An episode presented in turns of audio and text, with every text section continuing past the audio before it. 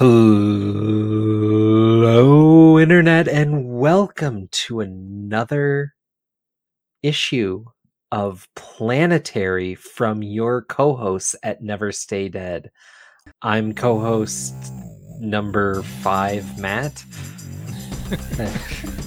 and I am co-host Infin- Infinity Minus One, Damien. That's complicated math right there. Yes, you can stop and think about that for a while. And today we're going to be covering issues two and three of Planetary. If you haven't, more so than usual, I would recommend going back an episode and checking out episode one, where we only talk about issue one, but in establishing Planetary, there was a fair amount to cover. Right, right. And we don't know for sure, but we'll probably continue on with two issues an episode. Maybe we'll try three at some point if it feels right. Yeah, we'll do what fits for an episode as we go. But yeah, so this continues our experiment of trying something issue by issue, basically. Uh, an experiment I'm so far enjoying a lot. I really Yeah. enjoyed reading both these issues, and I What issue in? I've kind of blanked my mind, and I don't.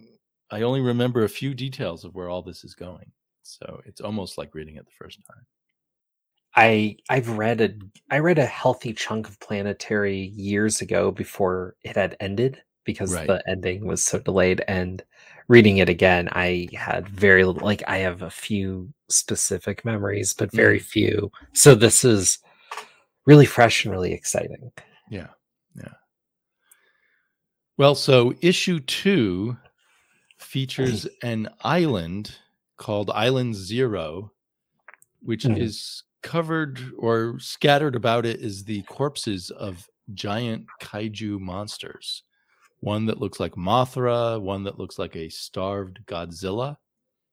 And the issue starts with us following a a group, a small band of I don't know, I think a Japanese author and his his students perhaps or no, his members of his cult basically. And That's um, what I got. Yeah. Yeah.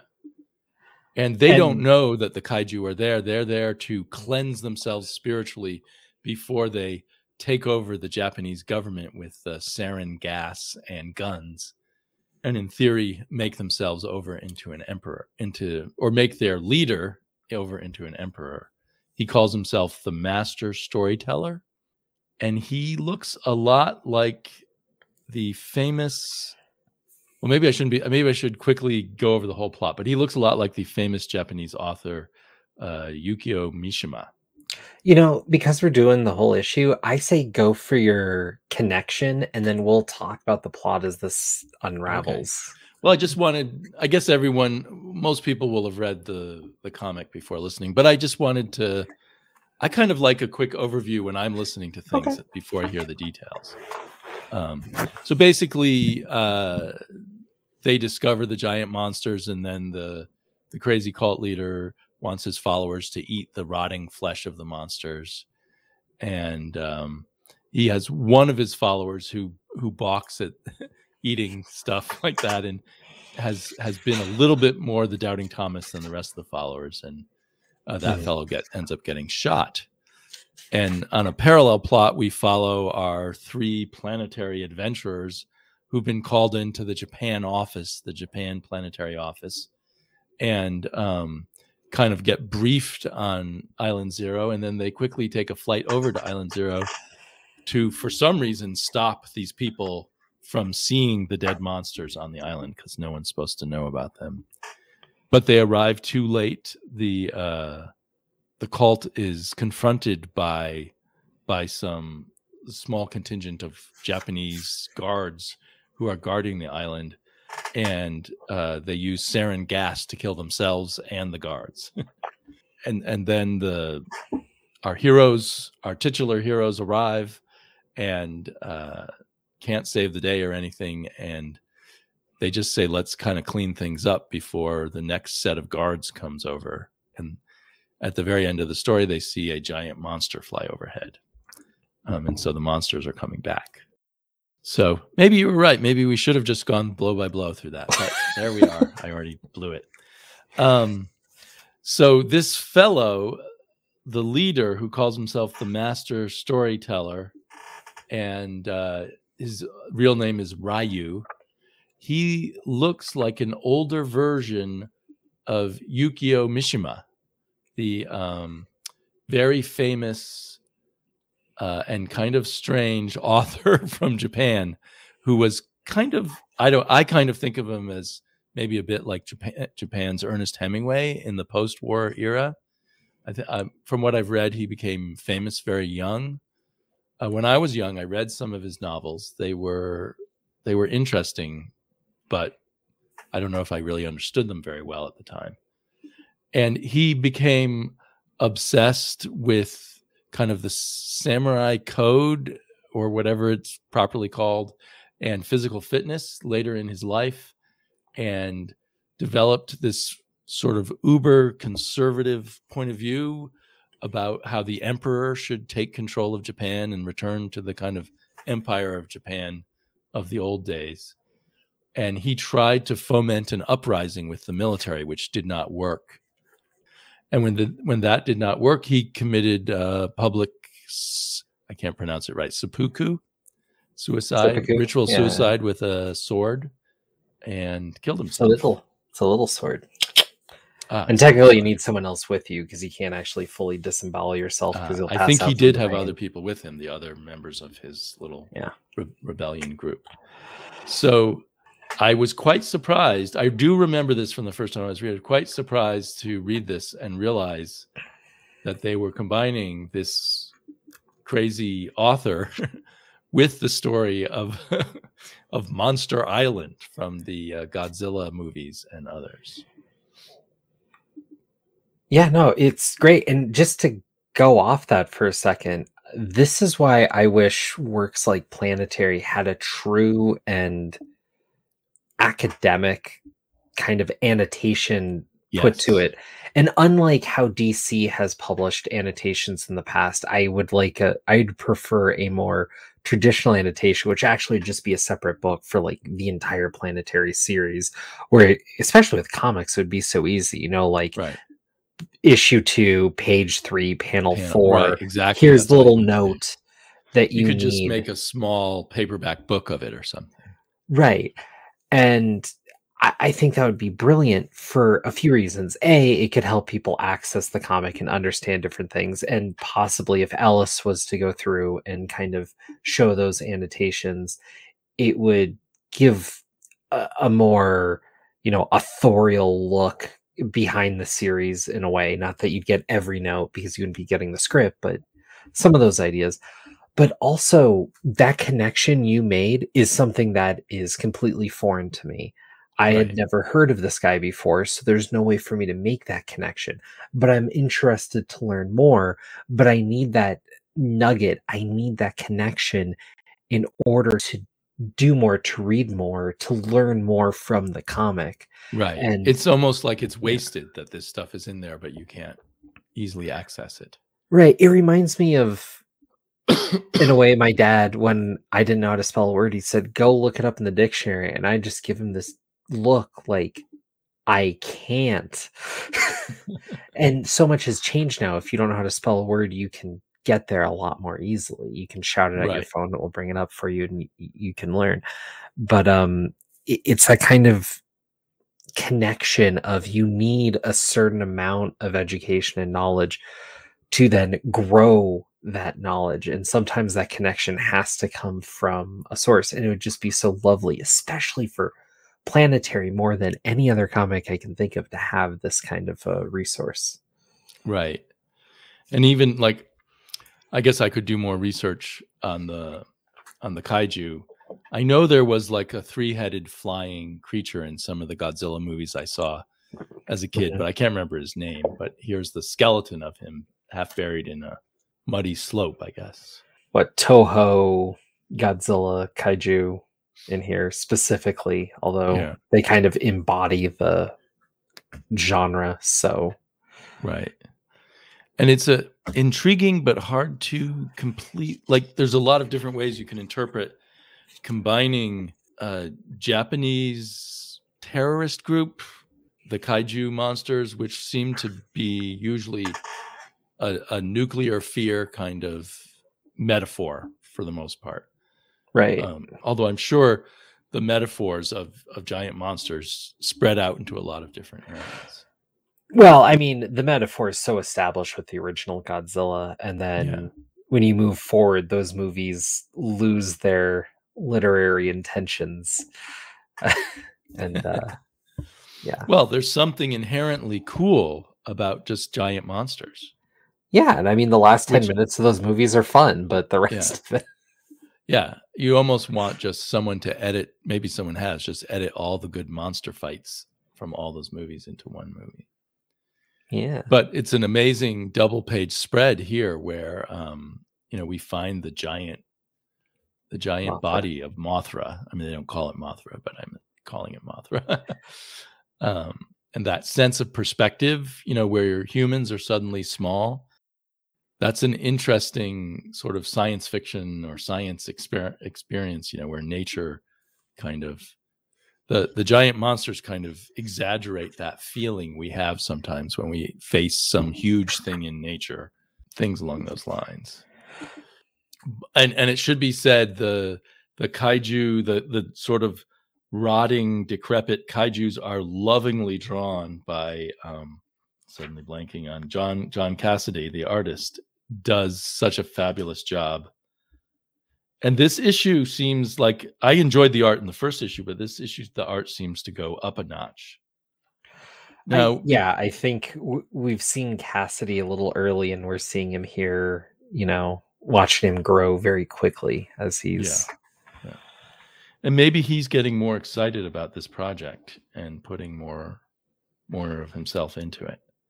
Yeah, But I, and the uh, coloring is great too. Um, for 19, 1999 coloring, very nice.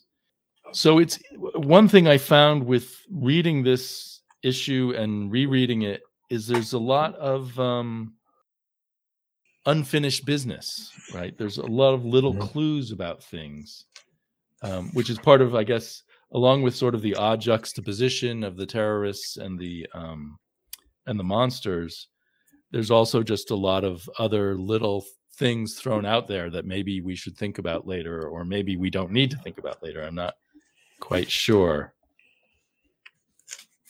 Well, and I think a lot of that, what you're talking about, actually happens earlier in the comic when we're in the Tokyo Planetary office, right and they have a representative there. Um, I don't even know if I can say his name. Shiaya, S H I Shinya Fukuda. All right, shinya fukuda chief of the japanese planetary station and he doesn't like drummer, which seems to be a common right thought there. But um the way he talks about it is um I think says a lot about planetary and its mysterious kind of leanings because here's this kind of like trope hacker character, but he doesn't know much about the organization he works for either, but he knows all about these kinds of issues going on that are supposed to be kind of hush hush. right. Somehow yeah somehow planetary not only in this issue not only is planetary know all these all this secret information but they are somehow part of the cover up of this island keeping keeping it away from the public. And that's not quite explained. And uh what? I'm trying to find it. There's a moment fukuda says the new guy i'm pleased to meet you pleased to meet you talking about winter. Um, and winter says i don't feel like a new guy. And he says you don't much look like one either. But it it sort of hints that there's something more to the whole story about winter. I mean we know that he's lived nearly 100 years. And then very shortly afterwards we learn that he's known how to speak japanese fluently since 1925 um, and and we get a, a repetition of the idea that whenever he walks into the room the room turns cold Well, he, the room doesn't turn cold until this guy calls him old, which Oh, really? again shows an emotional reaction I and see. him right of- did it just get colder in here right. i hadn't made that connection at all that's very good so when he's annoyed he can make the room colder which makes it seem like an involuntary response, also. Right. And we do see him later in the story uh, use his cold to to make the um, sarin gas kind of freeze and fall to the ground. Heat subtraction, I'm impressed, says uh, Jakita to him. Right. After freaking out about the gas, which is really interesting because I mean, we're only two issues in, Right. but this is the only time she's been shown to lose her cool. right. Because Ironically. she, in fact, we we see in this that she has supervision. She can see a mile away what stuff that Winter can't see. Mhm. All I see is a green blob in the distance. We have to be a mile away from it, where she said she's seen one guy waving around a gun. Um, and then she runs at super speed. And I think we've already seen that she has some kind of super strength, right? Yeah. So she's basically a Captain America type, souped up. But she can't. Yeah, she's she's not invulnerable because she's very scared of the uh, sarin gas. I would be too. And you know, only because maybe I noticed uh, or noticed that the the cult leader looked like this famous author. I then noticed um, Fukuda. Where is it? He uh, he refers to the group that's gone to the island, saying a mild, mildly infamous Japanese novelist and five acolytes. They have that Yukio Mishima Aum Shinrikyo smell about them. Aum Shinrikyo was a was the group who famously uh, released sarin gas in the Japanese subway. Oh, And I knew, I just knew one. I just remembered a long time ago. Sarin, I, that was 1995. I looked it up, and this is That's 99. kind of- Um, I remember it in the news, but I ne- I, I did not retain any details. But so I looked it up tonight, and uh, that was a cult led by a blind uh, cult leader, a blind religious leader who declared himself to be both Christ and the Buddha. And Mhm. part of the plan of releasing the sarin was to make him the new emperor of Japan. So his was a, actually a much nastier cult than uh, than the Mishima's cult, in the sense that all Mishima wanted to do was return the emperor to his power. but this guy wanted to be Christ and to be the emperor, kind of a god emperor, I guess. yeah. I So I, I think Warren Ellis loves just mixing all this stuff together. And I'm not yeah, but you can also see plays. cultural ties, and so he's mixing Right. stuff that has some sort of tapestry that's pulling from the same place. It's kind of like two kinds of apocalypse, I suppose. There's the apocalypse of really crazy terrorists who think they're going to become a god emperor, and the apocalypse of giant monsters. Well, and what's also interesting there is um n- not just the apocalypse angle, but like the the idea of rebirth with it as well. Because at the Mhm. end, you have all these, you have all this death, but at the end, it's that um one. I mean, it just looks like a dinosaur more than a kaiju. But there's kind of like this majesty and beauty in that one bit, and it's the one time we've kind of seen Janeka smile, and it's Yes. it's something pretty miraculous. Right. know, Winter it's- says, I thought you said they died off. And Jakita says, I did. Isn't that great? And she's just smiling. And it kind of reminds me of the open the ending of the first issue. They were kind of looking over the mountaintop. I forgot what they were saying, but they were it's like he um uh, in the end of the first issue, they were looking over the landscape, and kind of a similar mountaintop to what we're seeing here, with this time the the monster flying over it. And and uh, Winter said it's a strange world, and Jakita said let's keep it that way. It's like on one level, it, we're just enjoying these mysterious wonders, and because there's no closure to this story, and there really was no closure to issue one either. Um, I do think a lot of things come back. I know elements of issue one definitely. I I have enough memory of remembering that stuff comes back. But at this point, it's almost like we're being tossed out lots of fascinating story fragments, which I seem to love. I seem to love all these semi-connected pieces. Well, the other thing is this issue in particular is at a breakneck pace. Like every frame, every page has stuff going on and it moves and it reads a lot more like an older comic in that respect. but it's not Another an older comic yeah. in practice as well. It's Yeah. a very interesting alchemy of comic Right. creation. I mean, unlike an older comic, the heroes don't save the day. They, in fact, they aren't the prime movers of the action. The action happens, and they almost just observe it and Mhm. come in to clean up afterwards. Yeah. But but you're that's a very good insight because I wasn't thinking about how this follows the old dictum of plunge you right in the middle of the action to start the comic. but not quite in medias res either. Like it's just fast. Right. The other Yeah, element we- characters are introduced, and most of whom are killed off by the end of the issue.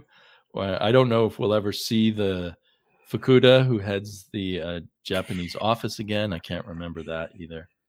Um, and we're also just we're also peeling away some layers of planetary. Mhm. Like this is the first time we learn that they have offices in every city, big city in the world, or seemingly um, which judging by the next issue might become kind of a regular thing. But it goes the reach, but it also establishes. Yeah, it's a really good move. And I, I was going to say the other element we haven't really talked about is the cover. Keeping in mind that this is the second issue, none of our protagonists are on the cover. It's right, these guys and this giant dinosaur skeleton chasing it. Like very compelling, but very uh not how anybody else would be doing a Right. cover at and it doesn't look at all like the cover of the first issue. right. A different logo, and uh, I'm guessing that this logo reads "planetary" in Japanese, Sure.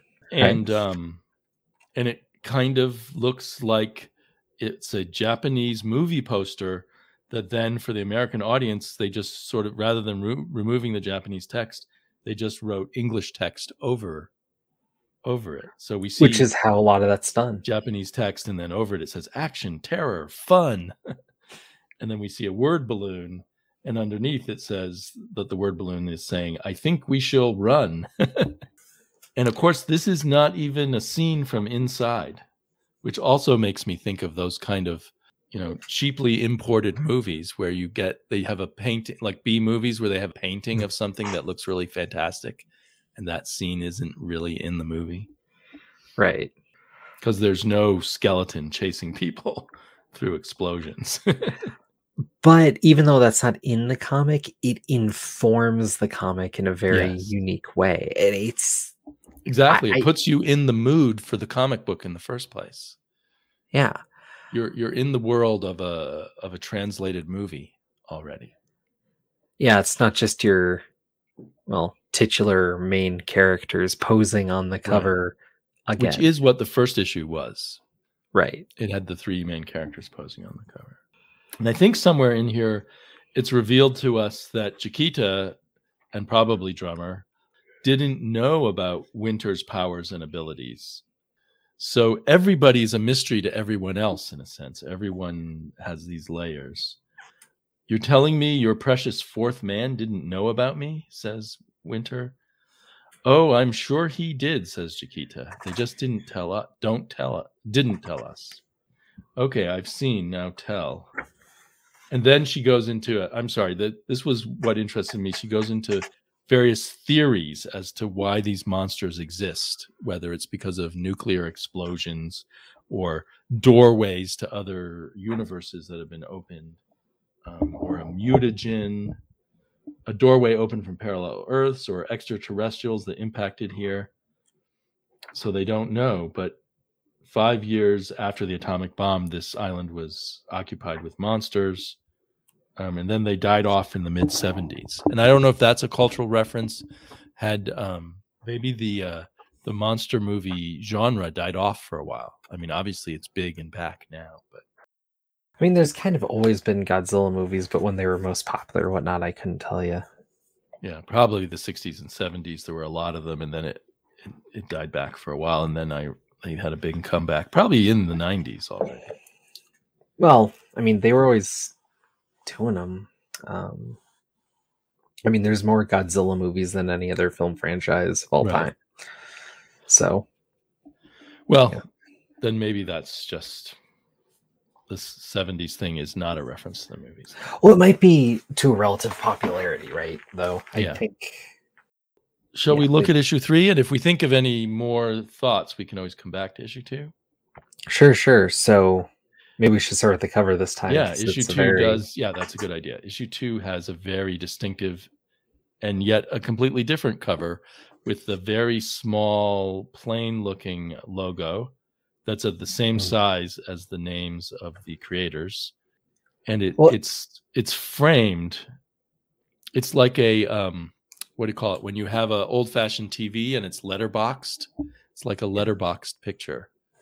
Can you still? tip it? Because my comic, I don't know if you see it. I mean, here, um, you can barely see it, but there's the other planetary logo like in black against the black. Oh yeah, I didn't even notice that. Holy cow! Yeah, I don't I don't know if it'll come across on the camera, but yeah, it's just barely visible, like black on black. yeah. Wow, that's really cool. You have much better eyes than I do. Well, I might just have better lighting in here. And and in the picture, we're seeing someone kind of leaping over a car and shooting off both guns at the same time as he's leaping. Which I don't know if I immediately put it together, but it it brings up images of D- John Woo movies in my head. Um. Except that I don't remember any John Woo movies with ghosts. But other than that, Well, and there's no doves. no doves, right? I forgot about the doves in John Woo movies. I'm really curious because when I open the trade, um, the first thing I see is an ad for issue three. No, okay. So my guess is this was an ad that was run that you were supposed to have probably seen somewhere. Huh. I don't But it- my trade has it. Yeah, so it, it's very in a Hong Kong movie. There's a legend in Hong Kong about a murdered cop back for revenge. Planetary discovers the legend is true. Planetary 3. Interesting.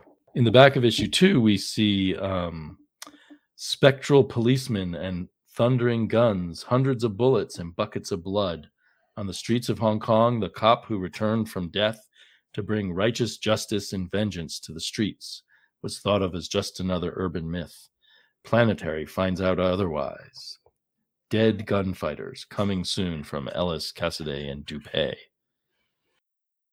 Well, in issue three already, this one is very much like a Hong Kong movie and relatively for most any comics I've ever read outside of a Daniel Way comic, very light on dialogue overall. Yes. Very little reading. It's very action oriented, very heavy on the imagery.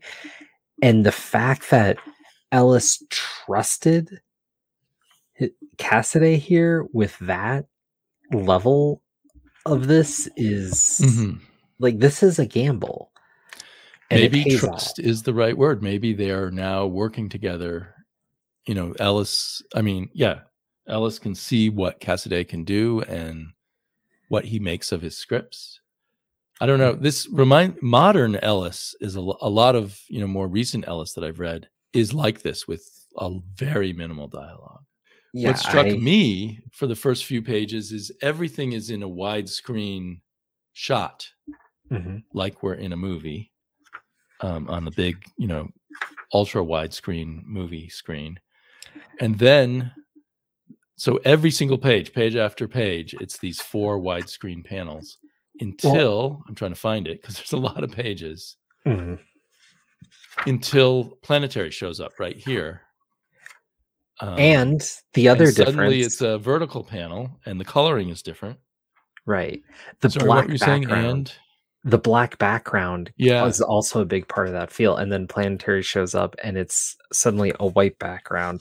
And it's really funny because if you look at the trade from the top, you can see a little section that's just all black. It's set apart from everything else. It it's stand out. Yeah, I think I think that was in my um yeah, it it kind of stands out in my comic too.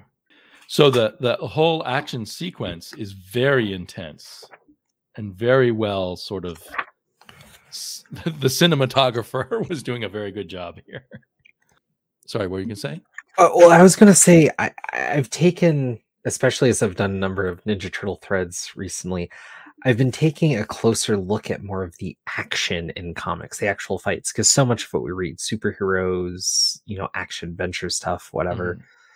it's very action heavy, but comic books aren't usually the best medium to actually display a fight in because a fight's all about motion and that's the one Right. thing comics don't actually convey in minute proportions and so when it's done well i think it really stands out and there's something about it here that was very compelling i think a lot of it's due to the coloring I agree. Although I have to say, in the original comic, the coloring Mhm. was very dark. The paper Mhm. couldn't quite handle it. So it looks much better in my trade, uh, better Mhm. in the digital version. But yes, the coloring is very intense and adds to that sort of, I don't know, that impact of the action. Mm. And like the the way she colors uh, the dead dead woman, it's never explained. I guess they just they killed her because they like to kill whores. They're saying, um, but it might have been might have been one of the women of of one of their crime enemies. I I wasn't totally clear on all the crime stuff that was going on. look they, they killed a woman and that's bad and this ghost is here for revenge i think that's the important part but no it's it's good to question those sorts of details and i- it's i don't know if it's stronger that we don't necessarily get every detail here because we're able to kind of fill in most of the gap but i still Right. It's kind of like we're seeing a highlight from a movie in a sense. yeah We don't know the whole story. And that's part of the point, I think, because we're we do fill in some of the story with in conversation with the ghost towards the end of the book. it it's funny too because the action in uh that panel right there where the ghost is doing this thing with double pistols in Right, the And car crossed hands. Right. yeah and then and then cross hands reminds me of an exact sequence in this old taskmaster mini. Taskmaster has two guys train pistols on him and he says hey guess what i watched last night? And they're like what? A Chow Yun Fat marathon just like flips on him and does basically that maneuver and it's very much in that hong kong action vein and here it is portrayed in another comic. It just was a weird connection. I wonder who I mean, obviously Chow Yun Fat and uh, John Woo did it first, but wonder who first brought it to comics. oh i mean Is This the Taskmaster predates- older than this? it's not older than this, but it's not far off either. Uh-huh. Yeah. Well, it, it makes sense that Taskmaster, who uh, he would pick up things from movies. Well, this mini wrote Taskmaster differently than he's been written in anything else, except for um, the Deadpool issues that it was connected to. Uh, it's when he has the udon blue hoodie look. Uh, it's Right. almost a different character, uh, but that's a different thing. you almost forget you're you're reading a planetary comic. You just feel like you're reading this crime comic, and Well, it's and that- and it, and my brain is going, wait a minute, it's a ghost, and he can cars go through him, but his guns shoot bullets that kill people, and I guess they're Yep. kind of magical flame bullets. Yeah, this has Vengeance Ghost written all over it. Very evocative of ghost lore, but using the tools of Yeah. this idea. I guess he's he's a, I mean he's a a um, Hong Kong action hero, but he's also like Ghost Rider and the Spectre and other people like that. Yeah. Vengeance from Beyond. Oh, man. Yeah, there's we're looking at this great panel where the burning, ghostly burning bullet goes right through the guy's head from ear to ear, and his whole face kind of explodes in flames. And the the only dialogue on that page. Oh no. Oh no. oh, and the bullet makes a a uh, a right angle turn to get to get him. Right through his So there's a certain sort of anything goes feel to this wild ghost story. I would like to see the whole movie.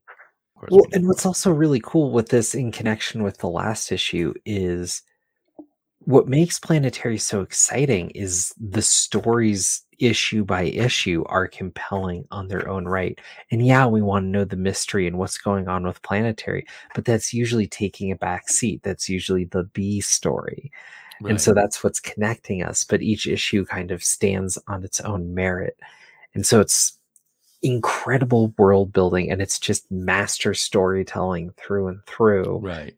as we build the larger narrative. And it's an right. old formula but it works and but less done people with a use newer kind of finesse i feel like, like yeah we, i mean we have i mean there's this coolness to every story being at least one different genre if not two genres mashed together like in issue two um and this might even be a mashing of genres if there is it's hard for me to know for sure if there is kind of a a mashing of the Hong Kong gun opera kind of movie with with these supernatural kind of stories that we're more familiar with in comics. But then I love when they like my whole idea that part of part of the story is our three main quote main characters um, who aren't the center of any given issue, or so it's beginning to seem, uh, are kind of like tourists who think all this is kind of cool because Winter says, I'll be damned. All that weekly world news crap the local office sent us, all the gibberish about the phantom cop of Hong Kong. And then Jakita says, Did you see that? That was incredible. And the drummer says, Real life ghosty. Cool. And I, am we'll starting to think the drummer's British to say ghosty and not ghost, but who knows? this is the second time you've brought up where I feel like maybe Ellis has kind of let some Britishisms kind yeah. of like slip in. Well, I have this not very rational personal obsession with a, a, an annoyance at Brit uh, the Brit authors who think they know they what America's all about. And uh, Neil Gaiman wrote American Gods. Uh, you know Warren Ellis and and whoa, Alan whoa, Moore. Whoa, what, what's your what's your beef with American Gods? I don't know. I didn't think it was that American. it's primarily dealing with and like, ultimately it was focused on Norse gods. The American gods were kind of off to the side. But anyway, I, am not saying I'm not frame. saying any of this stuff is bad, but Alan Moore named his own comic book line America's Best Comics. And so I just have this little beef with the Brits thinking they're experts on America. I I never connected that. And now I just see it as the snide. Oh, that's see, I was too dumb an American to get it. And uh, longtime listeners to this podcast will remember when we um, when we were doing Transmetropolitan, which was also by Warren Ellis. Mm-hmm. And and there was a moment where they were in a slum, and I was saying, that doesn't look like a slum in America. That looks like a slum in England. Everyone was white.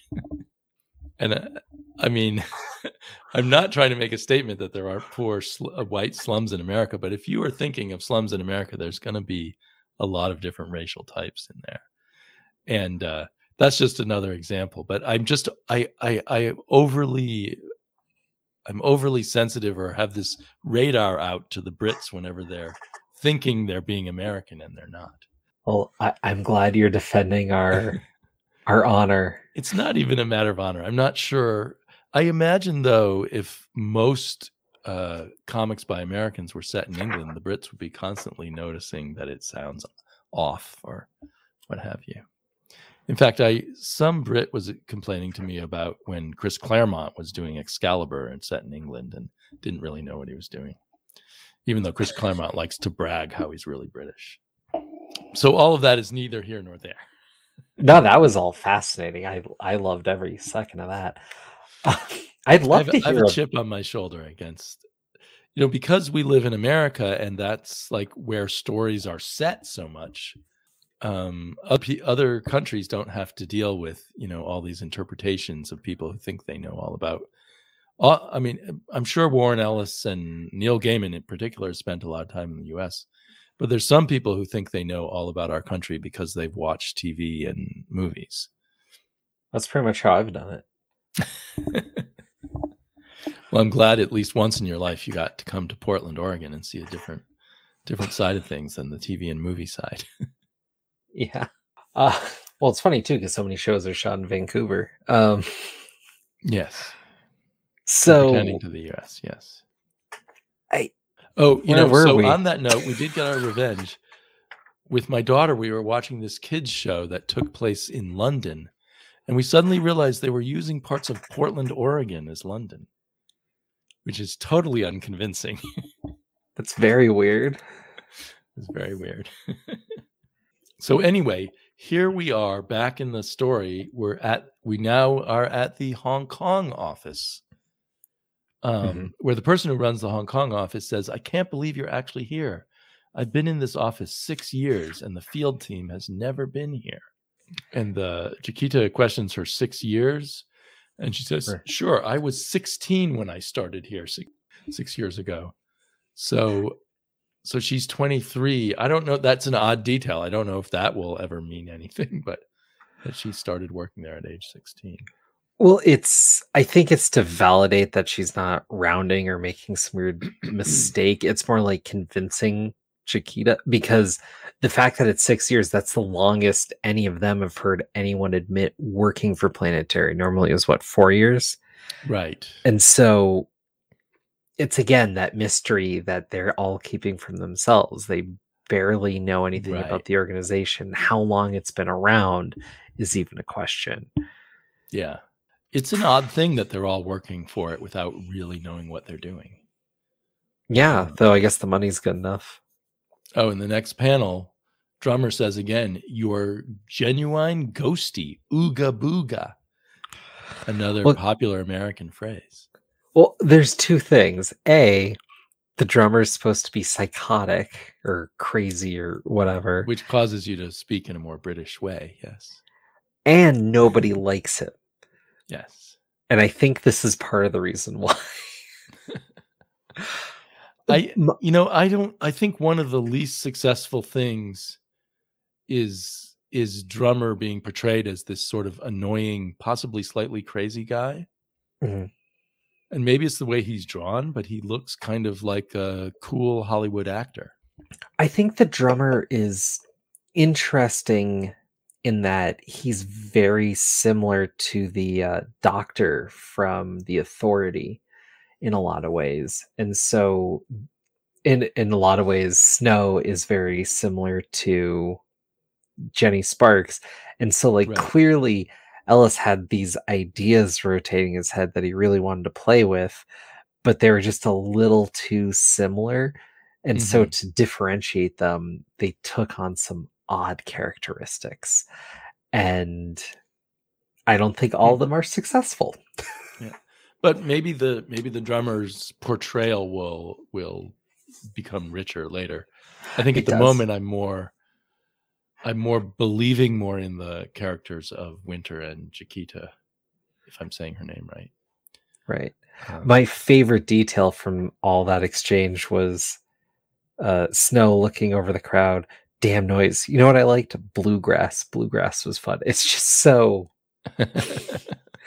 incongruous with everything else but because really there's like a disco across the street or something. yeah. Or edm who knows? It says disco there.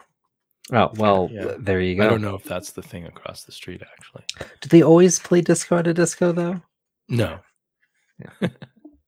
That's a good point. And who knows DJs in- all in- night, every in Hong. Kong if it's something says disco, what it means? Because I haven't been to Hong Kong, neither have i but you've been to Japan, so you should have been an expert on the last issue, but you weren't. Um, um, so a, a lot of the gist of the conversation is that uh, this young girl thought the whole cop story was an urban myth. Mhm. Um, but anyway, they they saw it right away as soon as they arrived in Hong Kong, and then they, with the help of drummers' ability to somehow tap into technology, but also other things, Mhm. they uh, track down track him track him down again but before he shows up drummer tells Ch- jakita to to stomp on the ground yeah and that causes some kind of um i don't know Ripple some effect. kind of ripple effect of electricity or something, and then drummer can sense something down below. This is old information. It's a machine, but I can't make out what kind of. Ah, and then uh, he says maybe we should stand back a minute, and then this giant thing structure comes out of the um, comes out of the ground. I think it's a ghost structure. I don't know if it's supposed to be like literally there on a total physical plane.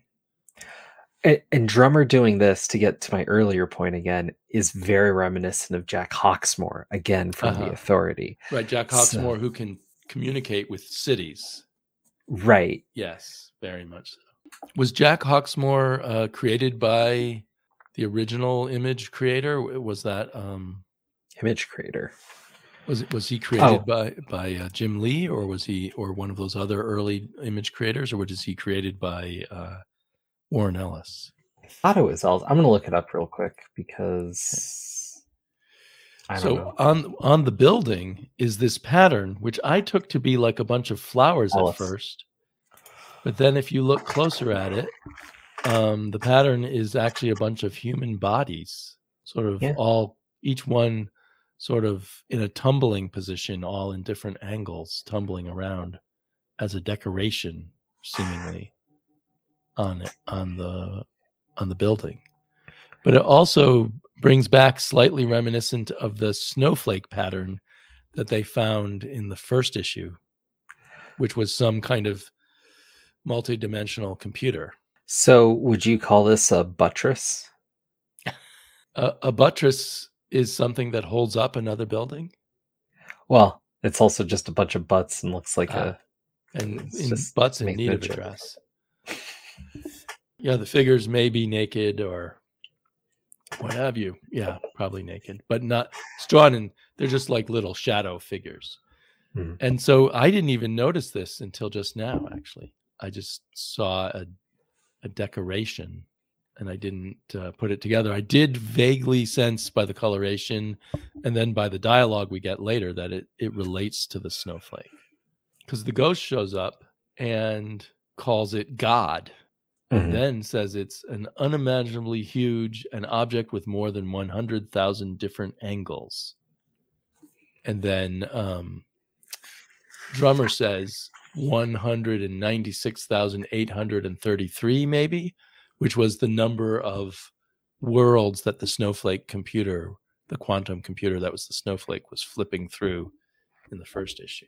So somehow perhaps this ghost avenger is linked to our mysterious snowflake, right. but we don't know. We don't get any more answers than that. Well, it could just be that I mean he's there because this force is there, allowing for some Right. tap to the su- supernatural. So we But don't then know. he he talks. Then he just talks about himself in a sense, um, about how his partner killed him not for any particular reason, but because he didn't really like him. And he says he was brought back for vengeance, not just for me, but for all of us. And he also says to for the ask them to talk to his his beloved and tell her to make the most of life because there's nothing af- in the afterlife. So Mhm. even though he has an afterlife, he's seen what the afterlife for everyone else is, and it's just nothingness. But something, I guess, what he's calling God, which is this thing with hundred thousand different angles to it, has is keeping him alive to just get vengeance all over, all over Hong Kong, not just against the people who did him wrong, until another cop dies and takes his place. And then I didn't. I guess one of the bad guys, or is it the the cop who killed him? Maybe shows up, and Jakita actually takes action and kicks his car, kicks the motor out of his car. Actually, which Yeah, is the which- first actual action that anyone, any one of our heroes has taken in the first three issues. Yeah, and he gets a whole whole page. It's a splash page. But then uh then the guy is I think taken out by the ghost cop. Mhm.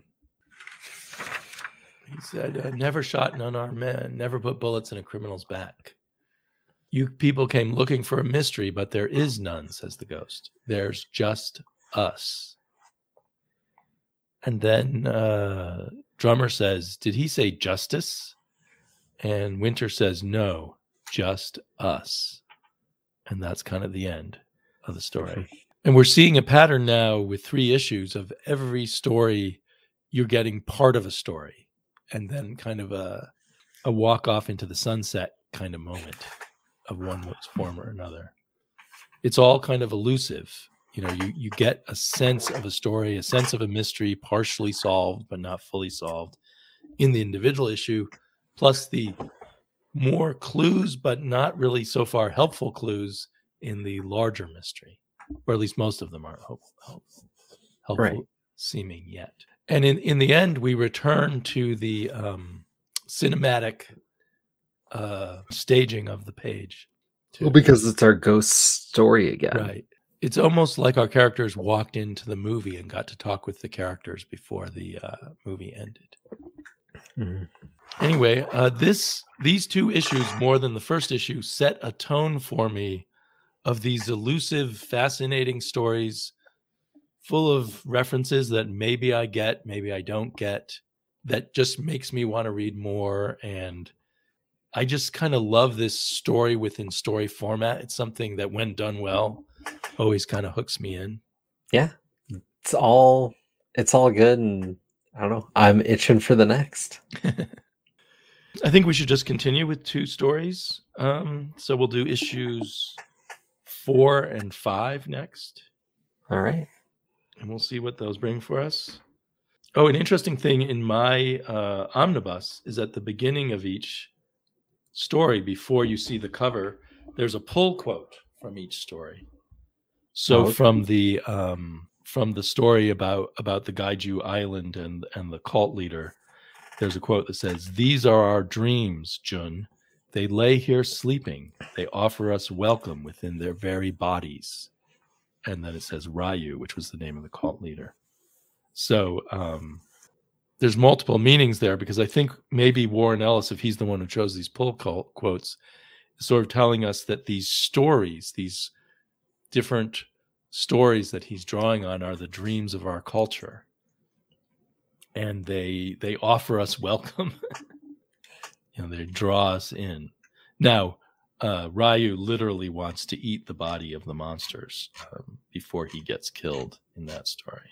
And then the pullout for the um, for the Hong Kong story is after there's nothing, do you see? There's no sin, no hell for our bastards to burn in, no great punishment in the next life for killer for the killers and rapists. Shek Chi Wei. So that that's I don't see specifically how that applies to the overarching thing, so it might just be an editor pulled those out because he thought they they made a cool way to space out the stories in the book. I assume your trade does not have that. It does not. But it had that movie poster instead. Yeah, I'd rather have the movie poster. so yeah, the mysteries deepen. We're in, we're deep in the world of stories. This is for people who love stories, right? As opposed to people who love answers. At the moment, I mean, hopefully we will get more some kinds of answers, but I assume we won't get everything answered by the end. No, but I, I think there's just a lot of acceptance too. Yeah. Of, you know, we're in the story and so you just kind of have to run along with it. And as long as you kind of have that instinct, I think this clicks better than someone's who's going to be questioning, you know, like, well, how'd they become a ghost? Like, you should just be able to kind of get there. Right. Right. Yeah. You're not going to get those kinds of answers but it's also you know it's not like you picking up an agatha christie who done it and you just read chapter after chapter as the clues build up so you can figure out who the murderer is or something right there's a letter at the back of issue three on the letters page someone named uh, denny dukes writes in and says i like planetary number one and think it's a very interesting series i just hope it's on it it's in its own universe not sharing with the rest of the wildstorm characters it'll make the series that much stronger, I think. Looking forward to more Denny Dukes. And they write back, sorry, Denny, but Planetary does indeed exist within the Wildstorm universe. But this doesn't mean we're going to bump into Caitlin Fairchild and Grifter every other issue. No, instead, we're going to show you how big the Wildstorm universe is, how much mystery and weirdness has gone on that you had no idea about. I find, I mean, from what we've read so far, I find that facetious. I don't feel like Yeah. it is exploring the Wildstorm universe. I don't think it is either because I don't think you could be talking about kaiju and or all these gates or anything and not mention like the Daemonites or how the cities are actually personified or any of the other things. Right. Like it doesn't have to be the actual main characters of the other series, but there's certain aspects of that universe that are set up that affect all those other books the existence of the Daemonites affects everything in Wildstorm at some point. N- Not here so Yeah. much. And maybe it's we're not more at yet. play with the culture of our world. Yeah. Right. I mean, everything we're seeing so far, anyway. I mean, I suppose after this, someone writing in the Wildstorm world could then imagine that there is someone who looks like Doc Savage and bring in these characters. Ironically, later on, I haven't read them, but they crossed over with the Justice League and with Batman, I think, after DC bought up Wildstorm. I think some of that was before.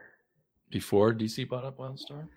Yeah, like there was a big Batman issue, and I think that was uh That was For the before buy. before the purchase. I think so. Oh, maybe. I mean, they love to team Batman up with with other popular series. I guess. I mean, it's in my trade here, but I don't know if it will um, say when the issue came out. There's the splash page or cover. I'm not sure which. Mhm. Well, here's some Wildstorm characters. I'm just flipping, been flipping through the omnibus and saw them. So maybe we will see something of the Wildstorm. Oh, there was a planetary authority crossover later on, which was interesting since you're pointing out the parallels between some of the characters. If they had a des- designated crossover, that means they're having as much relation to the authority as they do to Batman. Right, right. That's a good point. Let me see if the table of contents gives the. Uh, oh no, the table. Of, is there a table of contents? There is no table of contents, so there's nothing to give like the dates when things came out. Yeah, there. wa- So there was a planetary Batman, a planetary JLA, and a planetary Authority. Anyway, as far as I can tell from what we're reading so far, we don't really need to worry about this Wildstorm universe. We'll just tarry on and see what it brings us. Yeah, so hopefully we'll return from the dead pretty soon this time to talk about those next two issues. Should be good.